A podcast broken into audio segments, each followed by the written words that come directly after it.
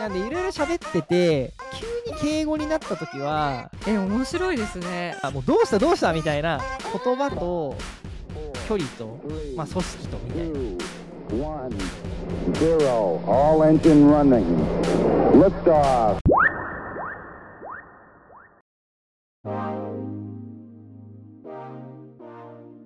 言葉によって敬語なのか、まあ、その声なのかわかんないけど距離感というかテキストコミュニケーションにおけるその距離感みたいな話が出たと思うんですけど、はい。これまさにその言葉とその誰に対してどういう言葉を使うかっていうのとその人とのなんだろうな関係値っていうか距離感っていうのは、いやまさにそのまま当てはまるっていうかものだと思っててうん。これ英語で丁寧表現をする時ってまあ一般的にはその「うっじゅうなんとか」とかはい。過去形になるんですよね英語って。うんうんうんでなんで過去形になると丁寧になるのかっていうと距離感の話でうん。現在から過去って遠いみたいな。はい。その距離がそのまま相手との距離感になって丁寧になるみたいな。なんかそういう考え方らしくて。だから結構これはなんだろうな。悪く言うとだから敬語を使ってるってことは距離感を置いてるっていうか。うん。ことになるしまあそうじゃなければなんか近く感じてるみたいな。多分そういう言葉のなんかことの事柄の表れというか、うんうん。まあ、みたいなことなんじゃないかなっていうのは思ってて。でちょっとこれ言語っていうよりは組織論みたいな話になっちゃってあれなんですけど、そのじゃあ自分が誰にでも敬語にしてるっていうか原則敬語にしてるっていうのは、近づきすぎちゃうとうん。こう自分はやっぱり締め切りとかうん。めっちゃ仕事の話になりますけど、はい。だから自分で決めた締め切りとか、うん。約束っていうか自分で決めたこととかはやっぱりちゃんと守っ一個一個守っていくべきだと思っていてうんで仮にそれを過ぎたりしたらそれはちゃんと指摘もしたいという時に、こう仲がいいからとかなんか昨日徹夜一晩中一緒にね飲み明かしてて仕方なかったんだろうとかわかんないけど、うんうん。そういうなんか感じでこうまあ甘やかすじゃないですけど、一個まあいっかってなっちゃうと、まあ、割れ窓理論っつってねうん。窓が1枚割れてて、すぐ直さないともうどんどん割れていくっていうか割れてる状態が当たり前になっちゃうから、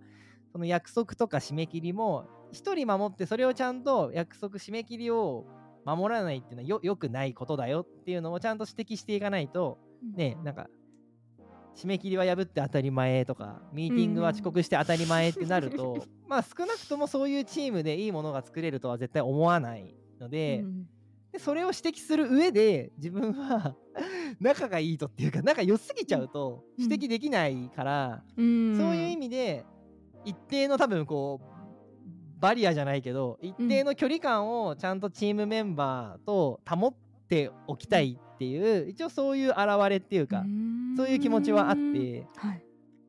なのでもともとタメ語だった友達とかちょっとニックネームで読んでたあこの後登場するであろう植松さんとかまさにそうなんですけど、はい。もう付き合い長くてなもう10年弱ぐらいの,、うん。あのまあ、友人というかあれではあるんですけど、はい。やっぱ仕事って絡むなら、うん。まあそこはやっぱ自分も敬語だし敬語になるし、ちょっとニックネームで呼んでたのも、まあ、少なくとも仕事の時は呼び方変えたりとか、うん。まあ、それは意図的にこう距離感を作ってるっていうかそう。みたいなその辺の言葉とうん。距離と、まあ、組織とうん。みたいな話というか考えはすごい大事にしてますね。え面白いですね。なんかそこのこの人はどういう言葉を使っているんだろうっていうそれこそ敬語だったりとかでその人の距離感が把握できるというか、見れるっていうのって面白いですね。なのでその外部の営業マンとかでうん。いやいいんですよ。何とぞ何何とぞよろしくお願いもう申し上げますみたいなもうどうしたどうしたみたいなでそれが仮にテンプレだとしてもうん。距離が遠すぎるとうんこっちはすい、ごい。こう胸筋開いてうん。こう一緒にねあんなにミーティングとかブレストで盛り上がったのにうん。なんか見積書のメールではめちゃめちゃ敬語だらけで来ると急に距離を感じるからはい。それはそれで失敗だと思ってるんですよね。う。んうん。それだったらちゃんとそのねテンションとメールでのその言葉ののまた距離感っていうのも考えなきゃいけないし。で逆に口頭ではすっごい丁寧なのにね言葉とかメールだとなんかすんげえ慣れ慣れしいなみたいなうん。ことを感じることもあったりとかあるから、うんうん。そのなんか距離感をちゃんと意図的にコントロールするっていうか、うん。うん。慣れ慣れしいとも思われずはい。丁寧すぎてちょっと相談しづらいなって思われることもなくの距離感をちょっとずつ意識的に詰めるっていうかうんことが大事だと思ってるんでこの辺とかはねそのまあキャッチーはメールを送る文章とかを作ることもできるんですけど、うんうん。やっぱ自分で手を加えるときに相手との関係性によってここはちょっともうちょっと丁寧にした方がいいなとかあとは、まあ、英語から翻訳してるっていうのもあってこう無駄に二重敬語っていうかちょっと日本語としては違和感のある敬語のね重複みたいな場面場面もあるのでそれは消すとか。うん相手との距離感によってちゃんと変えるっていうテクニックは人間が持っとかなきゃいけないんでうんそこはねすごい大事かなっていうふうに思いますよね。キャッチーってあの入力トーンがあるじゃないですか3パターン。はい。あれについてはなんかもう少し。あれはですね、まだ実験中です。実験中だった、はい。験あれはまだ全然、あれ多分ベータ版ってついてますよね。あついてますねベータ版ではい。あれは実験中です。実験中ということなので、まだ全然。皆さんオフレコです。お楽しみに。いや、まあまあでも、フレコなんですね。まあまあまあ、全然、ベータ版なんで、はい。はい。全然実験です、ね。うん、ざっくり言うとあれですよね。こういろんなパターンが選べるよみたいなところですか？そうですね。まさに今言ってた距離感っていうところで、友達に送るのか、上司に送るのか、10年ぶりに会う友達なのか、昨日会った友達なのか、ねえとか、相手とのやっぱ距離感によって言葉って変わる。言葉の距離が変わると思うので、その辺をうまく雰囲気とか、まあトーン、雰囲気ですかね。雰囲気って多分表現してますけど、そこで表現できれば、より実用的なシーンで使えるようになると思うので、うん。実験ですね。研究中そうですございます。ね。研究中ですね。はい、はい、急にございますって版言ったのは、ね、無意識にございますって入れたのは、多分自信がないから、距離を遠くたもと遠遠く持とうとしたんですよね。だ実験中ですとかだと、あまあまあでも、あ、そろそろ出来上がりそうなんだな、だけど、ございますとか言うと、あ、こいつこう言ってるけど、あ、まだまだなんだな、みたいな。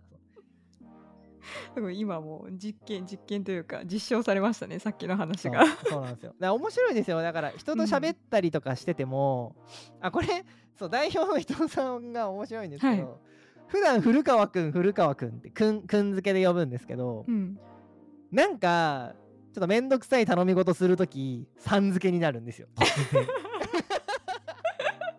バレてますね。バレてますよ。この後この後出てくる伊藤さん代表の伊藤さんがね本人にも言ったんですけど、はい、まさにこれも距離だと思ってて。うん、なんでいろいろ喋ってて、急に敬語になったときは、あ、自信なくなったのかなとか、あのなんかめんどくさい、なんか隠し事あんのかなとか、うん。心理的な距離っていうか、そう。みたいなものを意識しながら、ね、営業というか、コミュニケーションとかを取ると、すごい面白いですね。うん。本当に言葉が一つの基準になるのは面白いですね、うん。なんか今後どういうラジオを撮っていきたいぜみたいなあります？まあ雑談するにしても、まあ、き切り口はあるのかなとか、うんうん。あとはまあだからニュース切り口きっかけから広い、うん。もう勝手に広げていくパターンと、まあ、あとはキャッチーのツールも随時すごい増えていくので、うんうん。うん、直近だとねあの AI でビジコンビジネスコンテスト AI を使ったビジネスコンテストみたいなイベントもやってますし、まあ11月の中旬ぐらいにはあのいい夫婦の日ってね1 11月22日のいい夫婦の日にかけた、まあ、ちょっとしたキャンペーンというかうん。イベントもあったりするので、なんかそういう、まあ、サービスでやっているキャンペーン、イベントとか、まあ、時事的なトレンドに絡めて、そこからまあ言葉とか AI とか、まあ、テクノロジーとかうん。入っていければ、まあ、その距離感っていうか短さみたいなところは、うん、なんかそっちの方がいいのかなっていう感じはしますね。なんか突拍子もなく 突然じゃあ今日はオープン AI 社の歴史の話をしましょうとか。なんかね。やばい。置いてけぼりになっちゃうんで。いやもう一瞬で今置いてけぼりに あれ？うんなんで。あれ？そう。なんで入り口はやっぱりそういうねうんところから入っていくのがいいかもしれないですね、うん。この番組は縁側で話すようなゆるさとライブのジャムセッションのように AI と言葉をテーマに身近なトピックを台本なしで掘り下げる縁側系テクノロジー番組です。どう最近エンテクしてる？お合言葉にリスナーからの最近エンテクしたこと。誰かとエンテクしてみたいことも Twitter ハッシュタグエンテクで募集中。次回もお楽しみに。縁側系テクノロジー番組。